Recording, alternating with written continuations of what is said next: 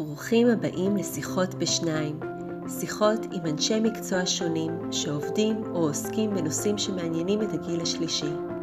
נעים מאוד, שמי מירית הופמן, אני אימא לשלושה אוצרות, עורכת דין ומנחה לגיל השלישי.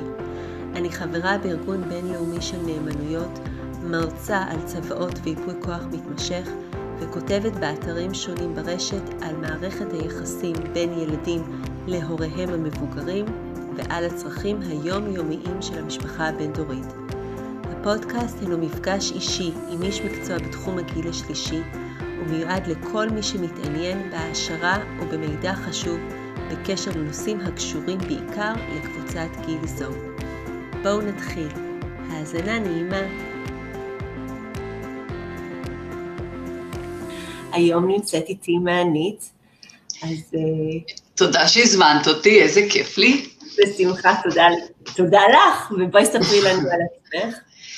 אז אני מענית שלזינגר, עובדת סוציאלית במקצועי, תואר שני במנהל עסקים, 25 שנה בתחום הגיל השלישי, עבדתי 20 שנה בחברת דנאל, שזו חברת הסיעוד הגדולה ביותר בארץ, עסקתי כמעט בכל תחום שקשור אה, אה, לגיל השלישי, בקהילה, אם זה אה, השמת מטפלות, בניתי אצלנו בחברה את כל תחום העובדים הזרים, מוקד מצוקה, אה, כל התחומים, והייתה לי חוויה לאורך כל השנים, שמצד אחד אני מעניקה שירות מדהים לאנשים, ומצד שני, הילדים של הקשישים שמקבלים את השירות, למרות שהם באו אולי לקבל שירות בתוך החברה, עדיין חסרי אונים ואבודים בכל העומס של הטיפול וה, והבירוקרטיה, אמרתי שחייבת להיות שיטה, חייב, חייבת להיות דרך שמקלים על הילדים של הקשישים בתהליך הטיפול. לא יכול להיות שהם גם קוראים תחת העומס הרגשי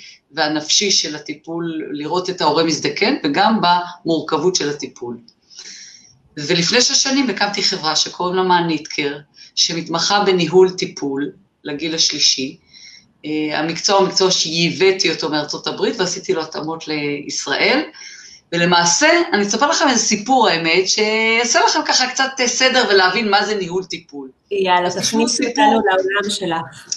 כן, אז לפני בערך חמש שנים, מתקשר אליי בחור, אומר לי, תשמעי, אני ואחי חיים בארצות הברית, ואבא שלנו כאן אה, גרוש, חי לבד, איש נחמד, אה, איש מנכ"ל גדול לשעבר, גרוש, חי, את חייו, והוא מספר לבן שהאבא נסע לבאר שבע אה, וחזר באוטובוס. והוא חזר באוטובוס, לא בגלל שהוא רצה לנסוע באוטובוס, אלא בגלל שהוא לא זכר איפה הוא הכנע את האוטו שלו.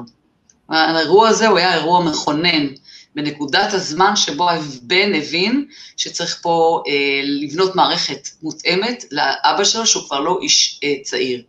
עכשיו, הם שניהם בחו"ל, איך עושים את זה? מי יהיה פה הכתובת? והוא שמע מחברים ופנה אלינו, ואנחנו עשינו תהליך. קודם כל, האתגר הראשון היה איך מביאים אותי לאבא.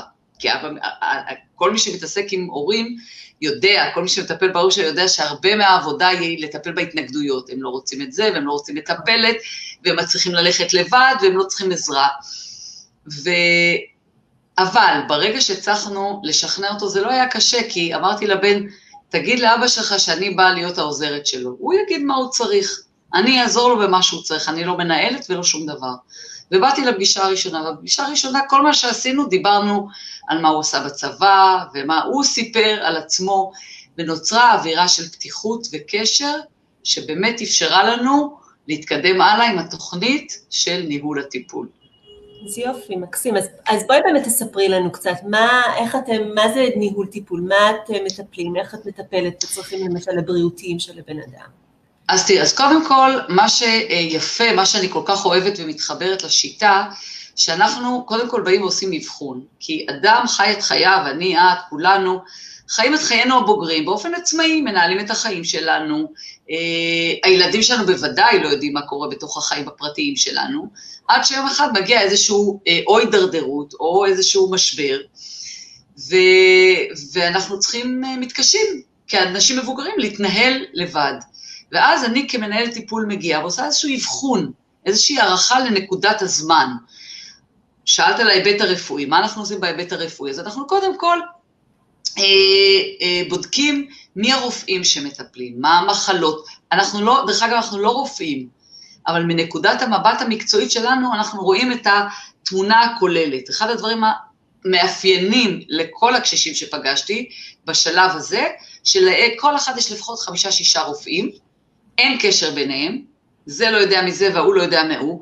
כמובן שבתרופות יש כאוס שלם, והאדם המבוגר, שהוא באיזשהו תהליך של ירידה, גם צריך לנהל את כל הסיפור הזה. אז הדבר שאנחנו עושים, עושים איזשהו סדר, לומדים מי הרופאים, מי מטפל במה.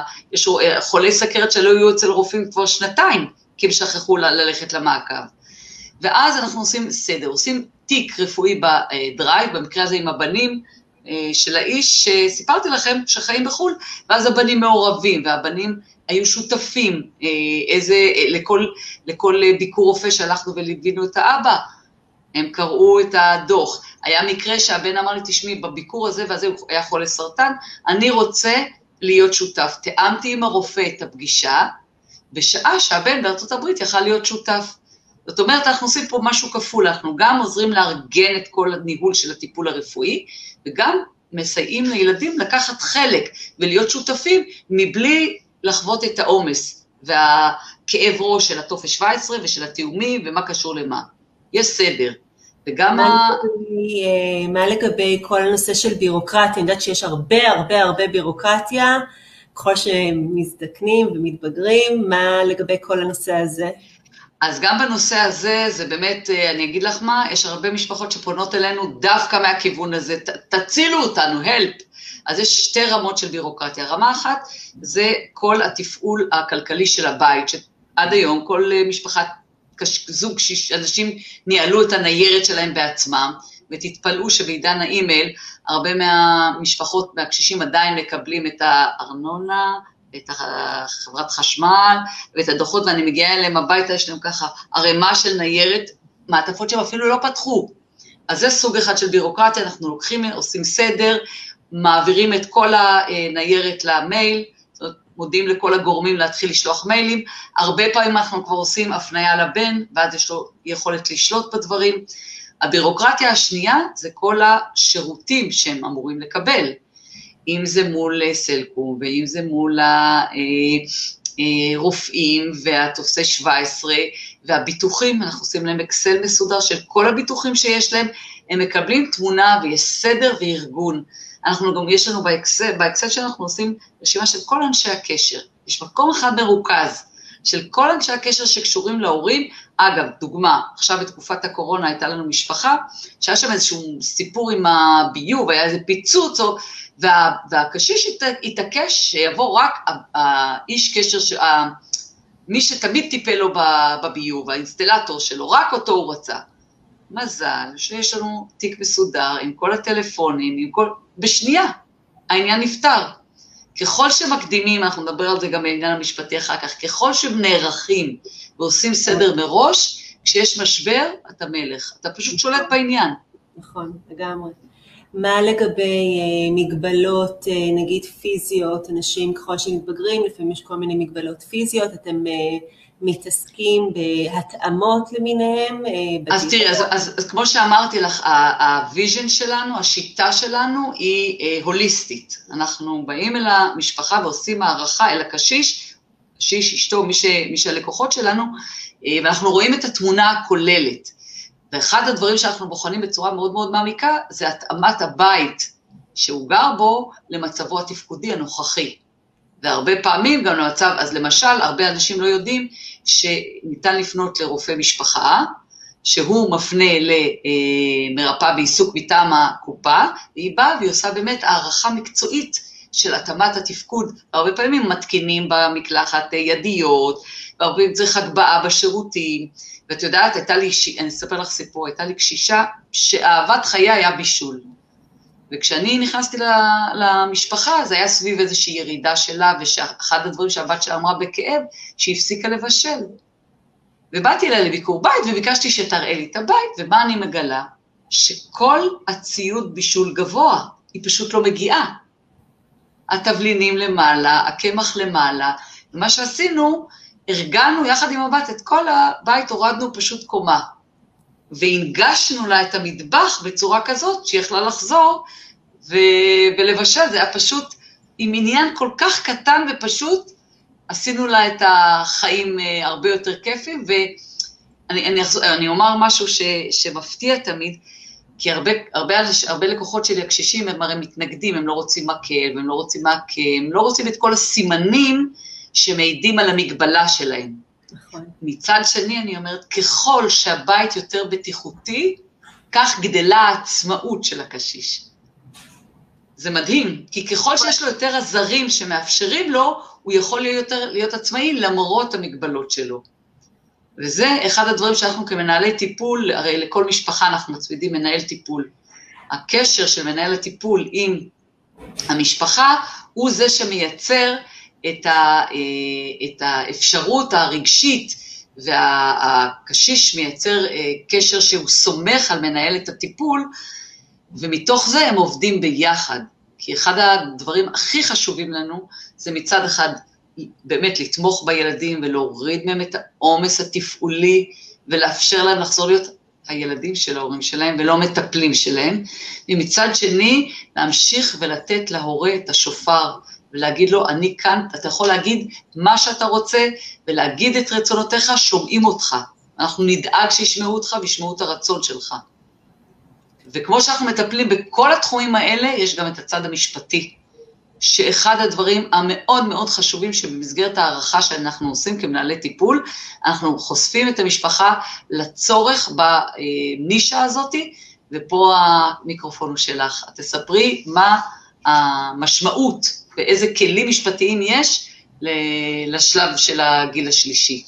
אז אה, קודם כל, אני נורא אהבתי עכשיו את המלאכת לקשר את זה שהוא השופר ולרצונות שלו, זה אחלה, זה ממש מקשר אותי אה, לנושא. תראי, יש המון המון נושאים משפטיים שאפשר לדבר עליהם, אה, צוואות וכולי, אני רוצה להתמקד דווקא בנושא שהוא יחסית חדש, של ייפוי כוח מתמשך, ומה קורה כשאין ייפוי כוח מתמשך. אמ, אז אני אסביר טיפה בקצרה קודם מה זה ייפוי כוח מתמשך. אז ייפוי כוח מתמשך זה בעצם אה, מסמך משפטי יחסית חדש, ממאי 2017, שאנחנו עורכים אותו היום כשאנחנו צלולים, אנחנו מסוגלים להביע את הרצונות שלנו, אנחנו מסוגלים לקבל החלטות עבור עצמנו, כאשר uh, המטרה היא שאנחנו כותבים במסמך מה יקרה כאשר אנחנו כבר לא נוכל לטפל בעצמנו, כאשר אנחנו נאבד את הכשירות שלנו. מהבחינה הזאת של א', איזה הנחיות אנחנו רוצים שיעשה עבורנו, ואת מי אנחנו בעצם רוצים לייפות כדי שיבצע את זה. אלה שני הדברים, כאשר אה, בגדול ייפוי כוח מתמשך בעצם אה, מטפל בשלושה סוגים של עניינים, גם בעניינים אישיים שזה בעיקר אה, איך אני, איפה אני רוצה לגור, אם אני רוצה להמשיך לגור בבית עם אה, איזושהי עזרה סיעודית, או אם אני רוצה לעבור לגור בבית אבות, מי מטפל בכל האיכות החיים שלי, מי דואג לדיאטה שלי, יש אנשים שהם צמחונים, טבעונים, מי דואג לזה, לצרכים היומיומיים, אנשים דתיים. אני רוצה רגע לראות שאני מבינה, הכוונה היא שהיפוי כוח מתמשך בעצם מאפשר לאנשים בעודם צלולים להחליט מה יהיה כשהם לא יהיו צלולים. לגמרי, להחליט מה יהיה כשהם לא יהיו צלולים בשלושה סוגים של נושאים. אז אחד מהם, כמו שאמרתי, זה הנושאים האישיים. אחד מהם זה הנושאים הכספיים, מי בעצם ינהל את חשבונות הבנק, או יהיה בקשר עם הרואה חשבון, או עם אה, מנהל הכספים שלו, והנושאים הרפואיים של אה, לקבוע תור למרפאות, לקחת לקופת חולים, לדאוג לבדיקות, לבית חולים לאשפוזים חלילה אם צריך. אמ, כאשר הרעיון הוא שהוא שונה מייפוי כוח רגיל, כולנו יודעים פחות או יותר כן. כולנו מבינים מה זה ייפוי כוח רגיל, ייפוי כוח זה משהו שאני נותנת למישהו מייפה כוח שיעשה עבורי פעולה שאני כעיקרון יכולה לבצע אותה, אבל אני בוחרת לא לעשות אותה באותה רגע. כמו שאנחנו כמנהלי טיפול מקבלים מהלקוחות ייפוי כוח לפעול בשמם עבורם. הם עדיין צלולים. בדיוק, כן. בדיוק, בדיוק, בדיוק. אז uh, עוד דוגמה זה נגיד אני מייפה כוח של מישהו לקחת בשביל חבילה בדואר, אני מייפה mm. כוח בשביל מישהו שיעשה עבורי את הרכב. כל, ואני מייפה את כוחך כדי שתקחי, תעבירי, אה, תקחי עבורי את המסמכים. בכל המקרים האלה אני יכולה לייפות, וזה חל, הייפוי כוח הזה תקף כל עוד אני צלול. ברגע שאני מאבדת את הכושר השכלי שלי מכל סיבה שהיא, אם זה בגלל מחלת זקנה כלשהי כמו דימנציה או פרקינסון, או עקב איזושהי תאונה, חס וחלילה שאני הופך להיות... או אם חס וחלילה אני חודשיים מונשם עם קורונה. או חס וחלילה אני חודשיים מונשם בקורונה. ואנחנו יודעים אז, שזה קורה. נכון. אז היפוי כוח הרגיל חסר תוקף לחלוטין. לעומת זאת, היפוי כוח מתמשך שאנחנו מכינים אותו אמנם עכשיו כשאנחנו צלולים, אבל הוא נשאר במגירה, או יותר נכון, הוא נשאר אצל האפוטרופוס הכללי במצב של שקט, ורק אם חלילה אנחנו מאבדים את הכושר השכלי שלנו ואנחנו לא יכולים יותר לטפל בעצמנו, בדרך כלל בהתאם לחוות דעת רפואית שקובעת את זה, רק אז נכנס המסמך הזה לתוקף, ואנחנו מתחילים בעצם לפעול בהתאם להנחיות שאנחנו בעצמנו קבענו אותן מראש. יש לי אה, הרבה לקוחות שאומרים, ואני בטוחה שגם את שומעת את זה הרבה, תקשיבי, לא נעים לי, קודם כל לא נעים לי בתור בן לדבר על זה עם ההורים, וגם ההורים לא רוצים לשמוע את זה כי, כי זה לא נושא נעים, זה לא נושא נחמד, זה לא נושא כיפי. אה, ואני, ואני לא אכחיש, זה לא נושא נחמד וזה לא נושא כיפי, אבל זה נושא מאוד מאוד מאוד חשוב לנהל אותו עכשיו, כשכולם יכולים לדבר ולהסביר אה, מה הם רוצים, כשכל עוד הם צלולים, כי הברירת מחדל היא שאם חלילה אנחנו לא עורכים את המסמך ואנחנו מגיעים למצב שבו אנחנו כבר לא יכולים לטפל בעצמנו מכל הסיבות שאנחנו דיברנו עליהן ויש עוד הרבה סיבות אחרות, אנחנו מגיעים למצב של מינוי על ידי בית משפט לאפוטרופסות. וזה באמת לא מצב נעים, וזה באמת מצב אה, מאוד מורכב וכרוך בהמון המון בירוקרטיה. אני אגיד לך יותר מזה, מירית, באמת, מעשרות משפחות שאני ליוויתי, משפחות שהצלחתי לעבור איתן את התהליך, ואני מדברת על תהליך כי אה, ייפוי כוח אה, מתמשך, כמו שאת מספרת, הרי זה לא רק מסמך פיזי שכותבים, זה איזשהו תהליך שבן אדם עובר עם עצמו, ממש, ועם ממש. המשפחה, שמאפשר לו לקבל החלטה היום על איך הוא רוצה שיראו חייו כשהוא כבר לא יוכל להחליט. בעיניי זה, זה מתנה. אבל אני אגיד יותר מזה, שמי שלא עשה את זה, והמשפחות שאני אה, אה, הייתי נוכחת בסיטואציות שמעכשיו לעכשיו, עקב מצב הידרדרות פתאומי, היה צריך לעשות מינוי אפוטרופוס, זה לא כיף. זה לא כיף מכמה טעמים. א', זה קורה בשעת משבר, שגם ככה כל המשפחה לא יציבה ו- ו- ונרגשת ונסערת סביב האירוע, הרבה מתחים, ובנוסף למנות אפוטרופוס, נכון. גם על גוף. זה תמיד בסיס ל- ל- למתחים, שלא לדבר על זה, שאת תכף תסבירי מה דורש, מה דורש האפוטרופוס הראשי ממי שממונה. אבל מצד שני, ייפוי כוח מתמשך, שאת אומרת, בצדק, שאנשים מתנגדים, קשה להם. אני אומרת שזה תהליך, כעובדת סוציאלית, ואני, משפחות שאני מצליחה לשכנע אותם לעשות את זה, מודים לי אחר כך. כי עצם התהליך, שזה לא סוד, וזה לא אה, דבר מומצא מהשמיים, שהחיים האלה מסתיימים. וככל שאתה לוקח עליהם אחריות כשאתה צלול, יש לך הרבה יותר נחת בכל המשפחה. בכל המשפחה יש הרבה... אני כל כך מסכימה איתך, אני אגיד לך עוד יותר, קודם כל זה, זה תהליך, זה לגמרי תהליך, אני ממש, אני נכנסת לבית של ההורה, אז קודם כל הוא יושב כזה במצב של מגננה, אתה כבר יודע שהוא לא רוצה להיות שם, והוא יודע שהוא צריך להיות שם, אבל הוא לא רוצה להיות שם, ולאט לאט ניר יושבים ומדברים, מספרים קצת, הוא מספר קצת על החיים שלו, הוא מסביר מאיפה הוא מגיע, הוא קצת נכנס לאיזשהו מצב הרבה יותר רגוע ונינוח, ואחרי שאני מסבירה את התהליך ואני מסבירה לו שהוא בעצם יכול לכתוב כל הנחיה שהוא רוצה באמת וכל דבר יכובד ולכן באמת כל מסמך הוא כל כך שונה ממסמך אחר כי הוא באמת נכון. מותאם, מותאם ממש ממש לאותו בן אדם.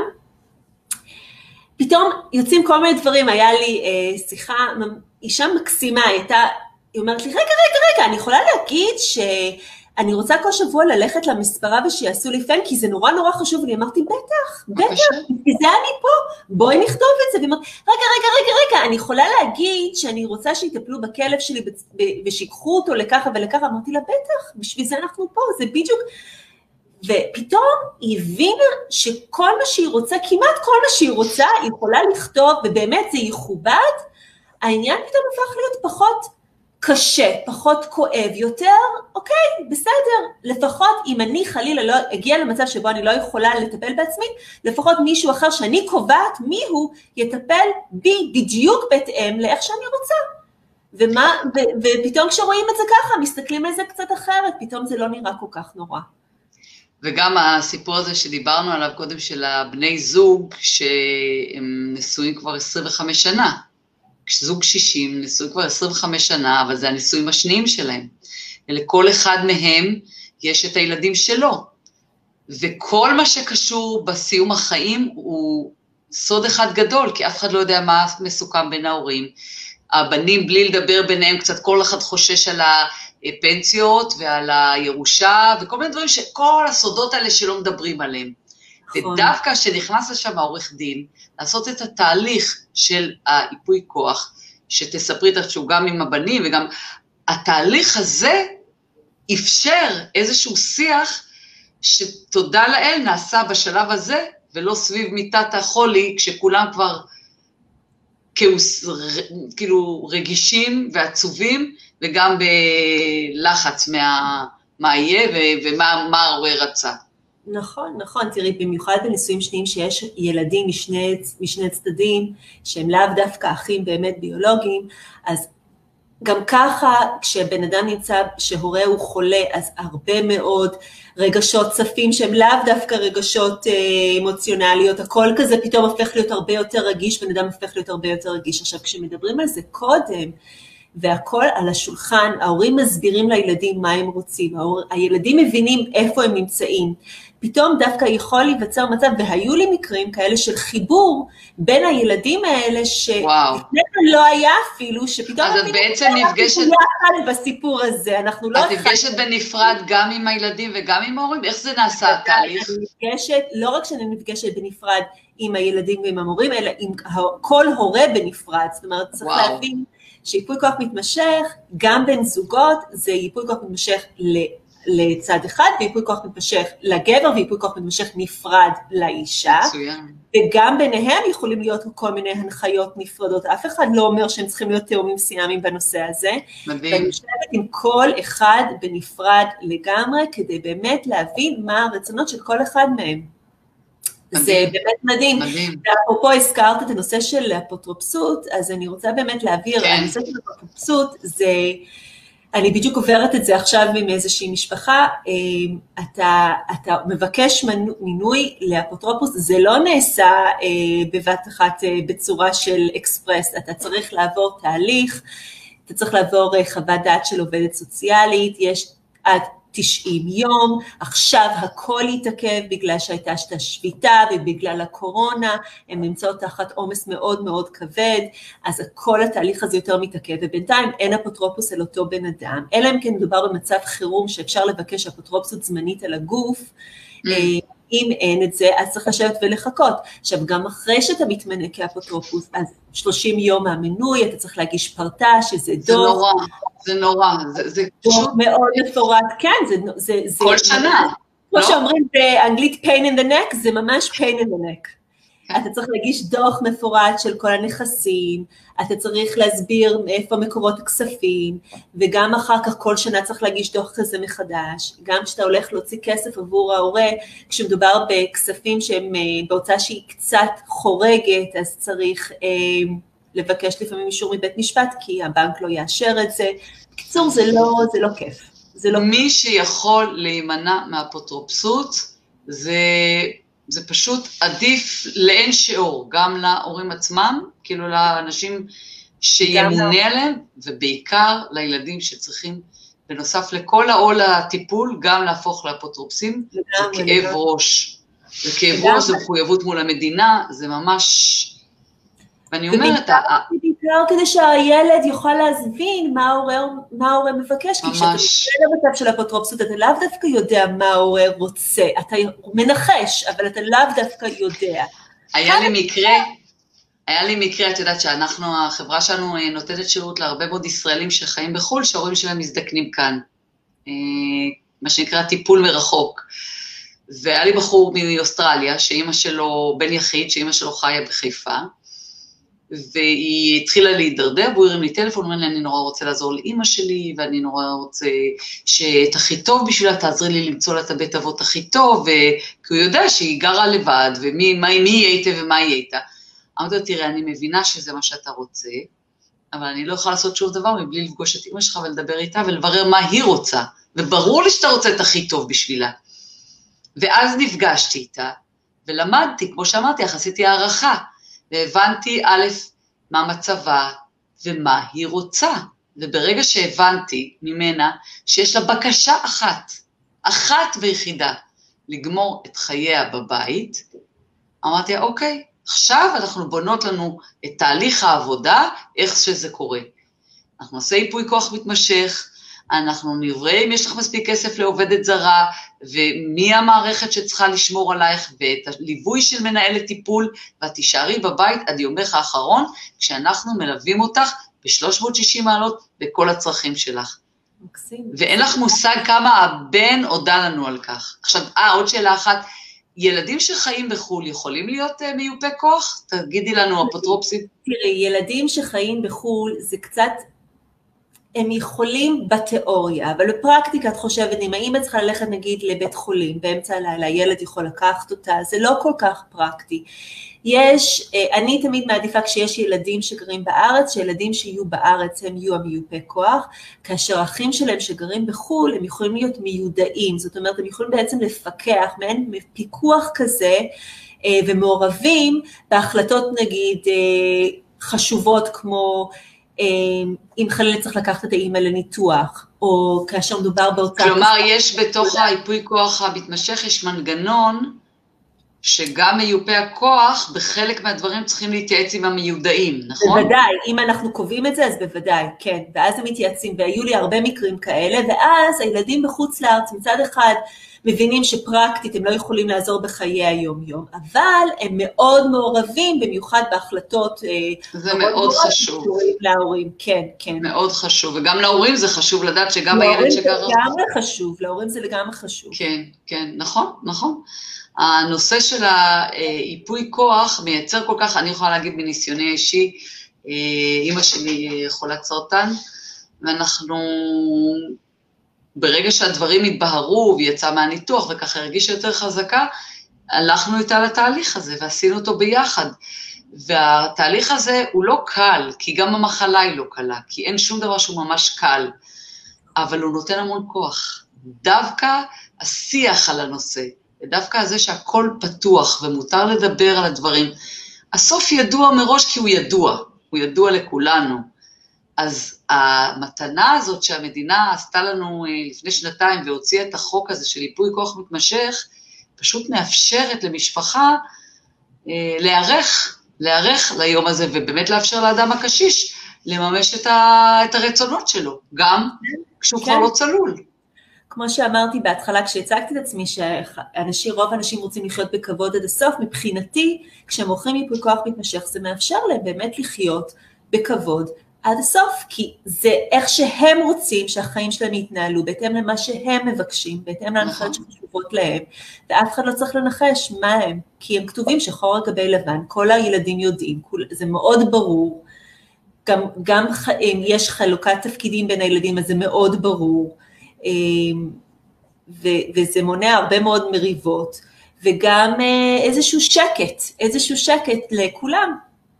זה, אני, אני, אני מסכימה איתך לגמרי.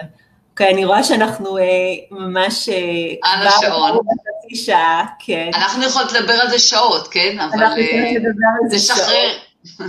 נשחרר את המאזינים. נשחרר אותם, רק נסכם את זה כזה, בואי תספרי לנו כן. בקצרה למה כדאי אה, לשכור אה, שירותי אה, מנהל אה, טיפול. תסגרי לנו את זה. אני חושבת, אני באמת, שוב, מ-25 שנותיי בתחום הגיל השלישי, משפחה שמלווה הורה, אדם קשיש, עוברת מסע, וככל שהרפואה שלנו מתקדמת, המסע הזה ארוך יותר. והמסע הזה קורה לנו באמצע החיים, אנחנו כולנו ילדים בגילאי 50-60, שיש לנו עוד המון המון משימות, וילדים, ונכדים, ועסקים, ופעם שאפשר היה לנסוע לחו"ל, אז גם נסענו לחו"ל.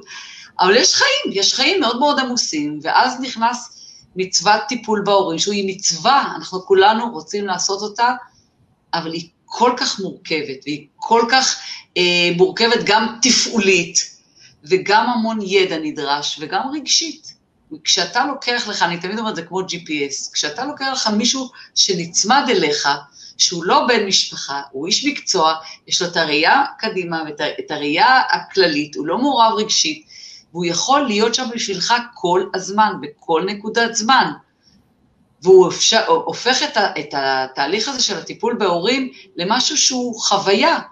ואני מאפשרת לילדים לחזור להיות שוב הילדים של ההורים שלהם ולא המטפלים.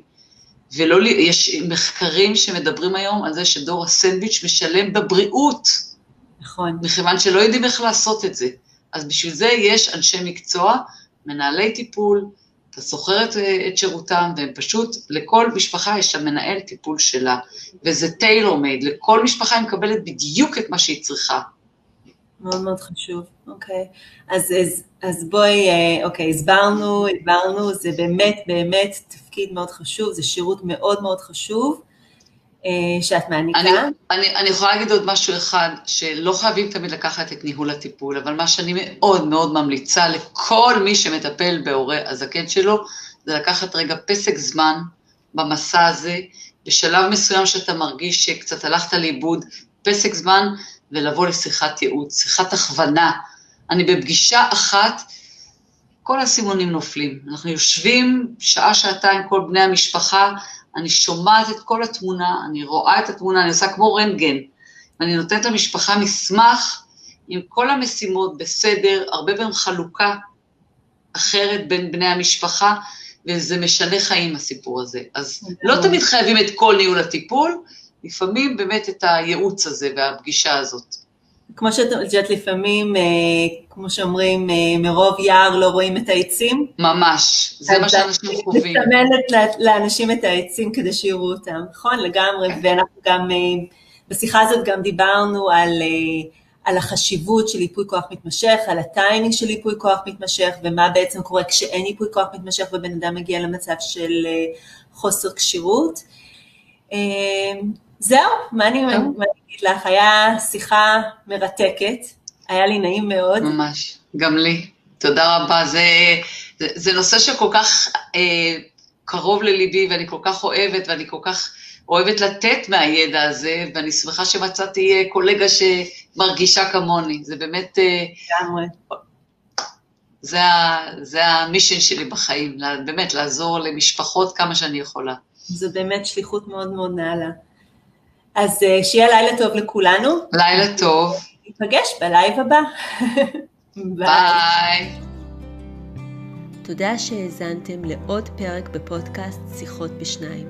אני מקווה שנהניתם ושהועשרתם בידע חשוב. אל תשכחו להקליק על follow או subscribe כדי שתוכלו להתעדכן בפודקאסטים הבאים. וכמובן תשתפו הלאה ותזמינו חברים להאזין כדי שגם הם יוכלו ליהנות מהשיח כאן. אתם גם מוזמנים לבקר באתר שלי lawmirit.com ולעקוב אחריי בפייסבוק למידע נוסף ולידע משפטי בנוגע להעברה בין-דורית ולצרכים השונים של אוכלוסיית הגיל השלישי. אני כבר מחכה לכם עם הקפה בפודקאסט הבא.